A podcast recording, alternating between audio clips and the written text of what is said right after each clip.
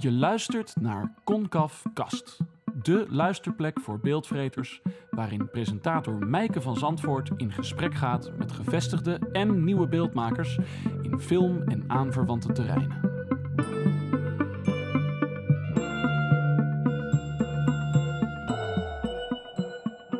Nieuw interview voor een nieuwe Concafkast. Ik ben afgereisd naar Hezen, in de buurt van Eindhoven, waar Harry Verbeek, filmmaker, woont.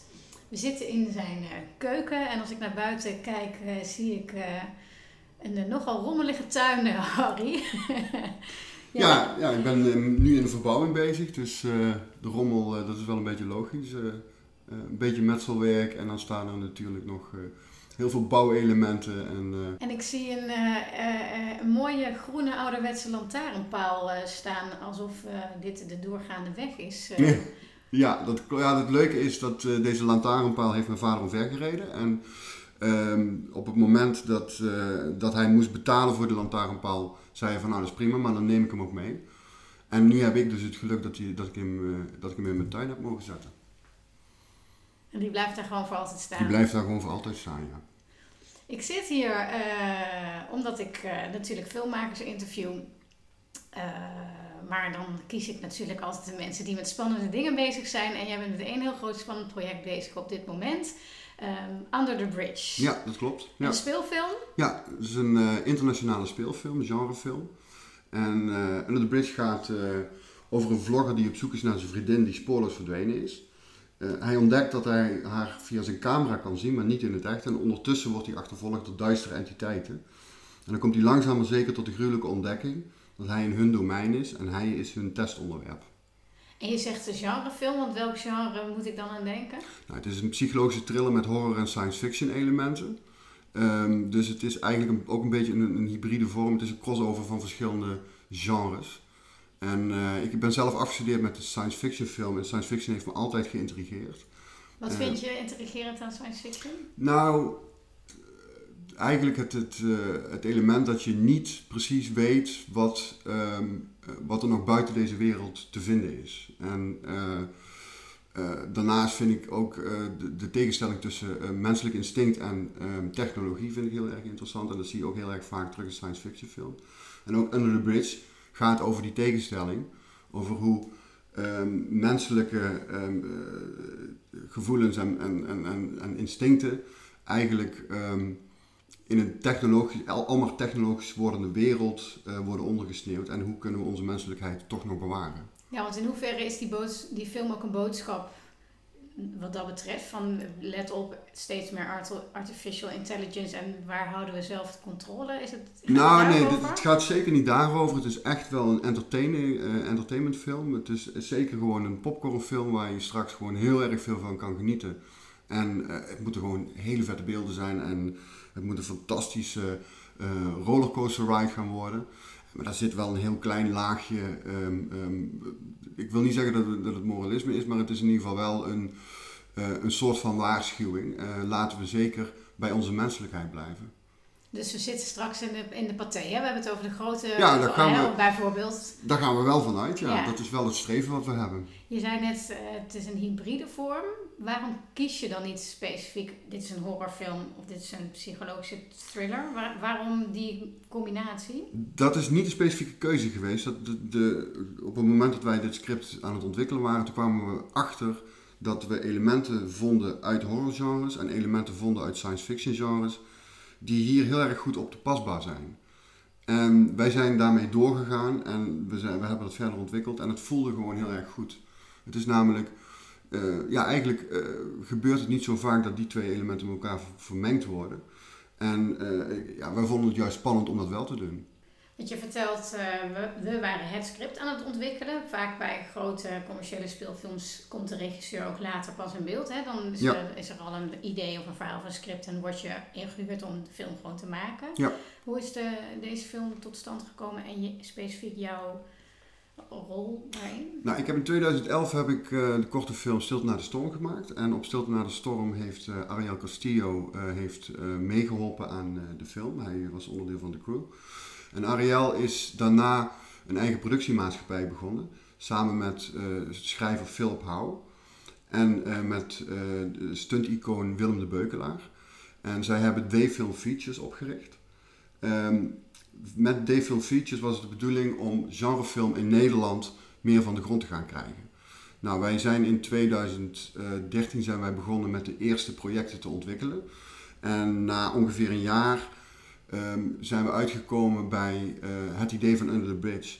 Vanaf 2014 tot nu zijn we bezig geweest met zowel de ontwikkeling als de financiering. En uh, we zijn nu heel erg dichtbij om uh, de film ook daadwerkelijk te gaan maken. Want over wat voor budget hebben we het? We hebben het over ruwweg 2,3 miljoen euro. En is dat voor Nederlandse begrippen dan een hele grote speelfilm? Uh, voor Nederlandse begrippen is het, is het een behoorlijke uh, budget. Uh, het is zeker niet een, een, extreem hoog budget, maar het is wel zeker een behoorlijk budget. Als je het wereldwijd bekijkt, dan is het echt low budget. Um, maar voor 2,3 miljoen kun je ongelooflijk veel mooie dingen maken. Wat is het verschil met, een, met 100.000 euro of 200.000 euro en tien keer zoveel geld? Waar zit het dat in dat je. Dat, waar zie je dat in de uiteindelijke film aan dat die film zo'n budget heeft? Uh, het zit hem vaak uh, toch wel in, ja, eigenlijk zit het vooral in production value. Ja. Uh, op het moment dat je echt kan um, uitpakken op het gebied van, van sets of van animatie of van camerabewegingen, dan, of, of stunts for that matter, dan um, dat zie je gewoon terug. Dat zie je gewoon echt terug. En voor 100.000 euro kun je ontzettend mooie film maken, daar ben ik echt van overtuigd. Maar um, dan zit je wat beperkter in je mogelijkheden om vi ook visuele bravoure te laten zien. En is het dan ook als je dan gaat richting meer mogelijkheden, dat je dan ook altijd meer, meer mogelijkheden wil? De, hè, van hoe, hoe, gaat altijd. Het, hoe gaat het met de discussies tussen de producent en de filmmaker? Ja, nee, dat, dat blijft. Uiteindelijk heb ik uh, torenhoge wensen. Maar die worden getemperd door, uh, door productie van, uh, nou ja goed, je kunt wel dit willen, maar uiteindelijk um, hebben we toch nog steeds financiële beperkingen. En dan uh, heb je juist weer de ruimte om je creativiteit in te gaan zetten. En dat is het leukste deel, want daar ga je vereenvoudigen. Maar uh, kom je ook tot de conclusie dat je uh, ook die bravoure ook niet nodig hebt. Heb je een voorbeeld? Nou, ik denk dat het, dat, dat voornamelijk komt op de, de, de, de wensen van, van de 3D-animatie. Dan moet ik zeggen dat wij vooralsnog alles ingevuld zien. Dus alle wensen die ik had, die zijn op dit moment nog steeds ingevuld. Um, op het moment dat we daadwerkelijk in productie gaan, dan gaan we ook uh, uh, de problemen aantreffen. En ik denk dat dan het moment is waar de creativiteit zijn intrede doet. En op dat moment kan ik uh, vereenvoudigen. En dus ik, het is nog, op dit moment nog een beetje te, te vroeg om, om er iets over te zeggen. Oké, okay. we zullen het zien straks. Hè? Ja. Als we, ik interview je gewoon opnieuw als de film af is en dan kan je wel voorbeelden noemen. ja, dat is waar, ja. Um, je vertelt, we zitten heel dicht bij het draaien dat het werkelijk gaat gebeuren.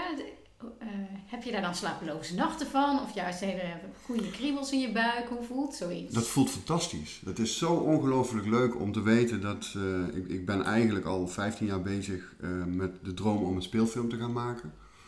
Um, dat, dat is zo'n ongelooflijk lang traject. Dat, dat, dat is altijd een droom gebleven. En die droom die lijkt nu toch een beetje werkelijkheid te gaan worden. En ik uh, heb daar alleen maar heel positieve gevoelens bij. Ik kan echt niet wachten om te gaan beginnen. Het is zo leuk. Kun je wat vertellen over die reis daar naartoe? Je zegt, ik ben al 15 jaar, is mijn droom. Wanneer kwam die droom en wat ben je vervolgens voor stappen gaan ondernemen om, om op dit moment te kunnen aankomen? Nou, ik ben in 2001 afgestudeerd van de Sint-Joost. En met mijn eindexamenfilm, uh, die, die, die had het redelijk goed gedaan. Um, um, um, had ik, uh, ben ik van daaruit nieuwe plannen gaan ontwikkelen. In eerste instantie heb ik uh, enkele kortfilms gemaakt. Vervolgens heb ik een artistieke speelfilm heb ik ontwikkeld via het Filmfonds. En dat was het moment dat ik eigenlijk besefte van ja, ik wil echt ook een speelfilm gaan maken. Ik heb toen het Maurits Binger Instituut gevolgd om dat script daadwerkelijk te gaan ontwikkelen. En, um, maar zoals dat ook een beetje gaat in filmland, um, uh, een plan ontwikkelen is één ding, maar daadwerkelijk financiering vinden om de film ook te maken, is een heel ander verhaal. En dat is afgeketst. Um, daarna heb ik nog verschillende andere projecten ontwikkeld die ook afgeketst zijn, die, die niet de financiering kregen van het filmfonds om daadwerkelijk gemaakt te worden. En zijn dat dan soort van uh, kindjes die op een plank liggen? dat als je de kans krijgt dat je het ooit nog gaat maken? Of zeg je van nou, dit project is mislukt en ik ga door naar iets anders? Hoe, hoe werkt dat? Uh, er zitten zeker sommige projecten bij die ik uh, op de plank heb liggen en die ik nog eens terug ga halen of die ik op dit moment terughaal. Ik heb op dit moment bijvoorbeeld, ben ik bezig met een dansfilm met uh, choreograaf Jelena Kostic. En de basis van dat plan, dat is een speelfilmplan dat ik eerder heb ontwikkeld. Maar waar ik nooit het idee had dat, um, dat ik um, de juiste expressiemethodes heb kunnen vinden om deze film goed te vertellen. Uh, ik heb voor, twee jaar geleden heb ik een dansfilm met Jelena gemaakt. Dat is me zo ongelooflijk goed bevallen. En ik kwam begin dit jaar tot de realisatie dat dans de sleutel was om deze film juist heel erg goed te gaan vertellen. Dus het leuke is dat niet alleen um, als je een plan vijf of tien jaar weglegt, is het niet alleen dat je het op de plank hebt liggen, maar ook dat door de ontwikkeling van je eigen um, um, ja, professionele visie, uh, ga je ook op een totaal andere manier kijken naar hoe je vroeger naar, uh, naar plannen keek. En Want je gaat van blockbuster naar dansfilm, dat is nogal een uh, andere kant van een spectrum, zou je denken. Terwijl je doet het allebei. Ja, nou ja, uiteindelijk heb ik altijd um, tussen, um, tussen het commerciële verhaal en het artistieke verhaal ingezeten met mijn werk. Mijn werk werd visueel gezien als um, werk wat, wat, wat internationaal beeldend aanspreekt. Maar daarnaast is er ook wel in Nederland de tendens om, als je een filmfondsfilm gaat maken, dan is het of een romantische comedy, of een arthouse film, of een boekverfilming. En daar zit, daar zit verder heel weinig uh, mogelijkheden tussen. Wat wel is, is dat de laatste tijd ontzettend veel mensen opstaan die zeggen van ja, maar wij willen genrefilms gaan maken. Gelukkig worden die door heel Nederland nu veel meer gemaakt. En wij uh, willen dat natuurlijk ook gaan doen. Kon je met deze film terecht bij het filmfonds? Of, of wordt die volledig buiten het filmfonds ongefinancierd eigenlijk? Deze uh, Under the Bridge film. Ja, deze film wordt, wordt volledig buiten um, het filmfonds gefinancierd. Um, uh, we hebben natuurlijk wel um, hebben we geïnformeerd naar het filmfonds. maar uiteindelijk zijn we toch, hebben we de route bewandeld om via privé-investeerders, equity-investeerders, om deze film op deze manier te financieren. Ook omdat het, um, we willen echt gewoon een film maken die, die, die hopelijk commercieel succesvol gaat zijn. we zijn wel van mening, en ik ben ook van mening, dat het verhaal wat we willen vertellen, dat dat um, wat, wat groter en wat universeler is dan uitsluitend een Nederlands verhaal. Mm -hmm. En dat is ook wel de reden dat we, dat we buiten de grenzen gaan, zijn gaan kijken om deze film op die manier te gaan financieren. En hoe ga je om met taal dan eigenlijk? Spreken de, spreken de acteurs Nederlands in de film of Engels? Nee, het wordt een Engelstalige film, ja. Ook omdat we die film dan makkelijker in het buitenland kunnen wegzetten. En uh, ja, als je, uh, als je commercieel succesvol wil zijn, dan uh, wil je zoveel mogelijk publiek trekken. En dat wordt een beetje moeilijk als het, als het in de Nederlandse taal is. Betekent dat ook dat je niet met Nederlandse acteurs gaat werken? Nou, we gaan zeker met Nederlandse acteurs werken. Um, um, we hebben op dit moment hebben we um, op papier afspraken kunnen maken met bijvoorbeeld Abby Hoes. Uh, daarnaast hebben we ook het grote talent uh, Brian Perry. En, dat is geen Nederlander, hè? Nee, dat is een Wales acteur. En um, we hebben uh, Udo Kier uh, hebben we ook geïnteresseerd gekregen in deze film. En dat is een Duitse acteur? Een Duitse acteur die ontzettend veel uh, Amerikaanse horrorfilms ook zit. is eigenlijk ook wel een icoon. Heb je die mensen al zelf gesproken? Nee, nog niet. Ik heb ze wel, we hebben ze wel in ieder geval een persoonlijke brief gestuurd. En in die brief, ja, zo, sowieso spreek ik daar mijn enthousiasme uit. Maar ook de reden waarom we zo graag met hen willen samenwerken. Um, we hebben wel al um, uh, met Abby en met um, uh, Brian hebben we al gesproken. Want dat zijn en, feitelijk de grootste hoofdrollen, ja, hè? Klopt. En dus, dus we hebben ook een casting gehouden in, in Londen. Abby is met ons meegegaan en die heeft daar met Brian het tegenspel gegeven. Nou, dat was een fantastische chemie, dus dat klopte. Want als je dat dan voor je ziet gebeuren, wat betekent dat voor een regisseur? Dat geen, want je, je, je bedenkt die combinatie waarschijnlijk, hè, van het zou misschien kunnen werken, deze twee mensen. Maar je moet pas in de praktijk bij zo'n casting zie je pas. Klopt, klopt. Maar we worden natuurlijk dan ontzettend uh, geholpen door, uh, door een casting director. We hebben een Londense casting director, uh, Shakira Dowling. En Shakira die heeft het script gelezen en die heeft bij dat script verschillende acteurs gezocht ehm, eh, voor ons om te bekijken of dat eh, het hoofdpersonage zou kunnen zijn. Nou, dan ga je- is dat dan de mannelijke hoofdrol waar je het nu Ja, hebt? klopt. Nou, en dan, dan gaan we dus eh, naar zo'n casting toe en dan gaan we eerst alle ehm, acteurs die zij op haar lijst heeft staan, die gaan we bekijken, die gaan we filmen. Vervolgens gaan we terug, gaan we nadenken van oké, welke willen we nog een keer zien om te kijken of dat de acteur is waar we mee samen willen werken. Eh, we hebben toen een shortlist gemaakt en zijn met Abby naar Londen gegaan. Hebben tegenspel, ehm, Abby heeft tegenspel gegeven. En uiteindelijk is eh, uit alle acteurs die nog op de shortlist stonden, is Brian Perry degene geweest waar we mee wilden samenwerken. En begrijp ik dan nu ook goed dat Abby al vanaf het begin in je hoofd zat als de perfecte actrice voor deze rol? Ja, eigenlijk zijn wel, er bij haar, zijn er bij de vrouwelijke hoofdrol ook nog audities geweest met andere mensen? Nee, nee, dat was gewoon eh, eigenlijk zo klaar als een klontje. Waarom? niet zo lang. Ja, dat, dat, dat, dat is een gevoel. Dat, dat is een onbeschrijfelijk gevoel waar we zeggen van ja, dat past, dat klopt. En zo moet het eruit zien. Hoe re- regisseer jij eh, acteurs op de set? Wat, Hmm. wat, hebben, wat hebben zij nodig en wat heb jij nodig om een goede film te maken? Nou, wat denk ik heel belangrijk is, is dat ehm, een acteur die voelt zich vaak naakt op de set. Die moet eh, zijn of haar emoties blootgeven. En dat is natuurlijk, eh, dat is in het echte leven al eng. Laat staan als je dat voor mensen moet doen eh, die je niet kent die, eh, en er staat een camera op je gericht. Dan, dan, heb je, dan voel je je naakt. En ik vind het dat het mijn taak is om een deken om de acteurs te slaan, om hun het gevoel te geven dat ze niet naakt zijn. Ehm, en een acteur die moet vooral van binnen naar buiten kijken. Een acteur die moet in het moment zijn, in de rol zijn.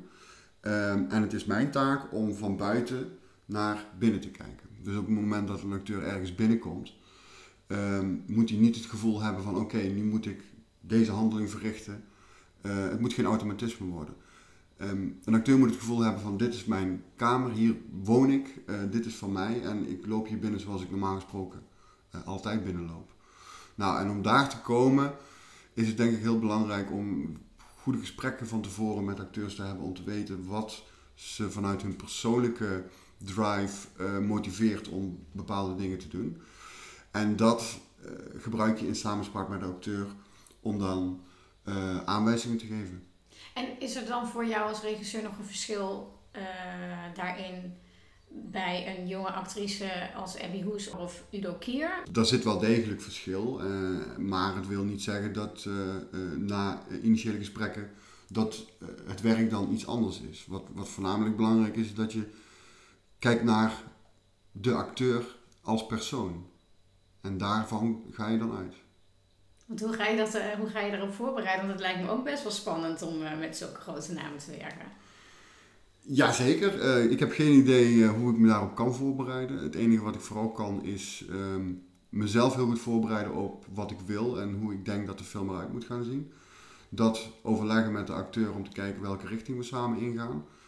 En op basis van de reactie die ik van acteurs krijg, mezelf aanpassen om ervoor te zorgen dat die acteur die ondersteuning kan geven die hij nodig heeft. Want hoe belangrijk voor een film is voorbereiding überhaupt? Oh, voor mij is het allerbelangrijkste is voorbereiding.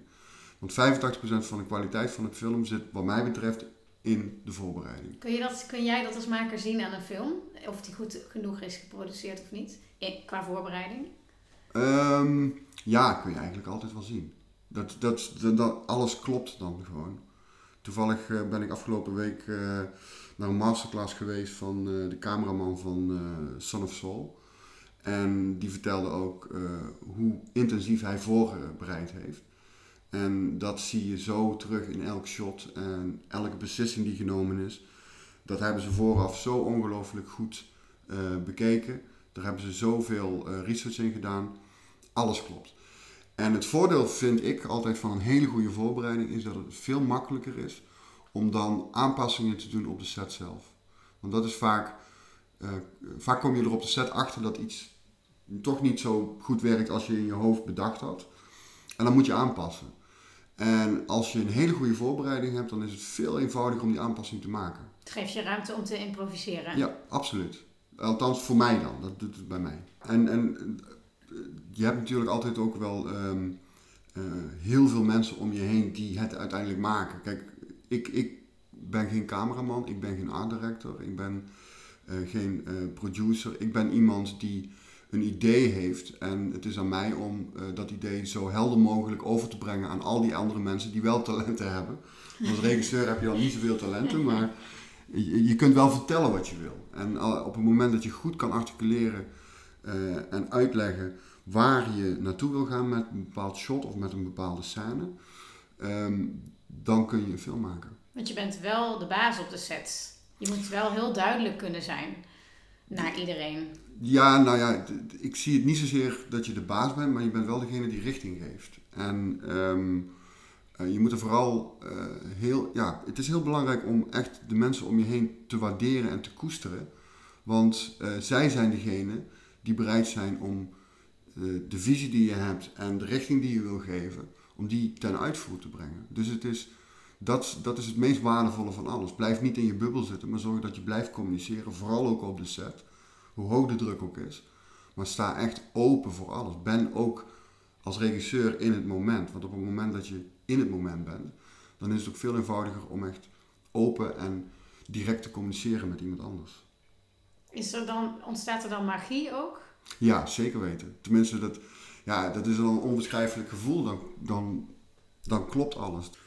Ja, dat, dat is een beetje, als, als alles klopt, dan, uh, dan, wordt, uh, dan wordt communicatie en handeling wordt vloeibaar.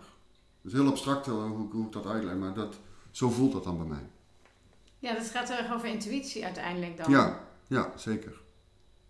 Door de voorbereiding kan je dat in dat moment zo laten gebeuren. Ja, als die voorbereiding wederom, als die zo ongelooflijk goed is, dan is, het, dan is het zo eenvoudig om aanpassingen te, of niet, dat is niet, dat is niet helemaal waar, het is niet eenvoudig. Maar het, is, het wordt een soort van tweede natuur om die aanpassing te maken.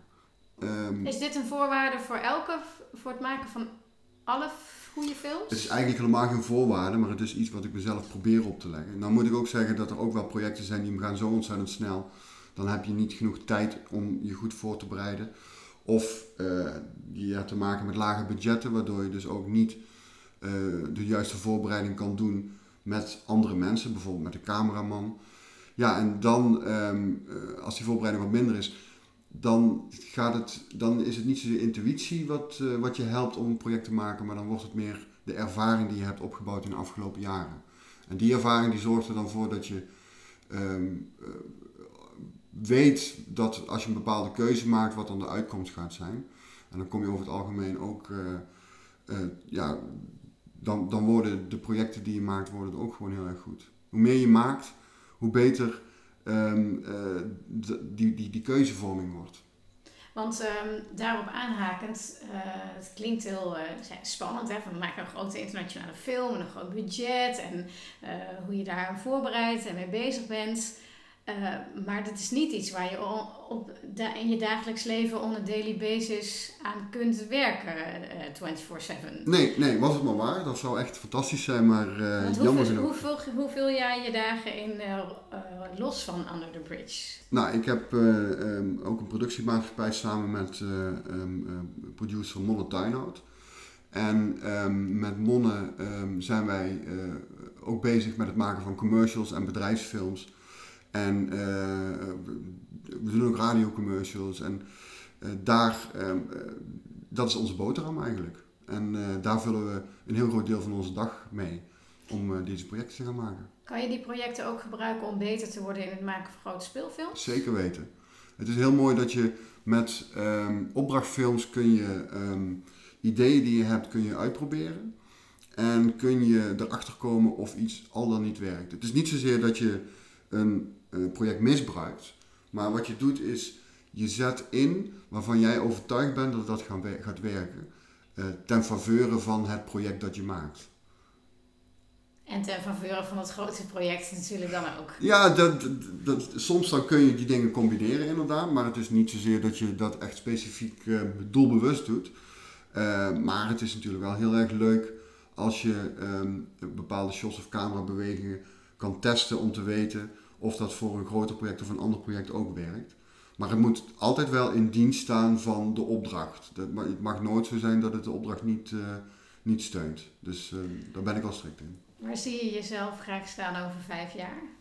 ik hoop van harte dat het ons gaat lukken om niet alleen Under the Bridge te maken, maar dat wij veel meer genrefilms gaan maken. En eh, wij willen ook ehm, heel veel genrefilms in de regio Brabant gaan maken. En dan vooral in de regio Eindhoven. Dus wij hopen vooral dat wij eh, over vijf jaar al, uh, nou ik denk al drie films echt al gemaakt hebben. En al meerdere films en eventueel ook nog een serie nog in ontwikkeling hebben. Waarom wil je films maken in de regio Eindhoven? Nou, ik heb jarenlang in Amsterdam gewoond en gewerkt, maar ik heb daar niet, nooit echt het gevoel gehad, ik ben daar thuis. Dat was, uh, ik had heel weinig binding daarmee. Um, in het begin, ja, dan kom je net van de academie en dan, uh, dan, dan loopt het allemaal wel. Maar op een gegeven moment merkte ik toch wel dat ik een hele simpele boerenjongen ben uit Brabant, die het ontzettend leuk vindt om uh, kneuterig in een klein dorpje te wonen. En uh, ja, als we uh, afspraken hebben in Amsterdam, dan rijden we gewoon naar Amsterdam toe. En dan is de drukte prima, maar op het moment dat ik weer naar huis ga, dan, dan kom ik weer in de rust terecht. En dat vind ik wel echt wel fijn. Dat, Want helpt die rust je ook om een betere filmmaker te zijn? Mij in ieder geval wel, ja. ja. Ik weet, dat is voor iedereen natuurlijk verschillend, want sommige mensen die, die, die, die houden er echt van om in de drukte te leven en te werken. Maar dat is, ik vind drukte en, en, en, vind, vind ik prima, maar niet 24-7. Dat, dat is voor mij niet, niet echt prettig. Ik vind het ook heel erg fijn om gewoon echt in stilte na te denken en um, het bedenken van nieuwe ideeën en het bedenken van hoe ga ik deze scène oplossen of whatever. Dat is gewoon zo ongelooflijk leuk en, en daar heb ik, ja, dan is het heel fijn als je rust hebt. En we zitten hier ook heerlijk rustig te praten in jouw keuken in Hezen. Ja. Heb jij nog uh, tips voor makers die luisteren? Uh, meters maken, vooral zoveel mogelijk doen. En uh, ook absoluut genieten door in het moment te zijn. En zorg ook voor die hele goede voorbereiding. Check. Bedankt voor het interview, Harry. Graag gedaan.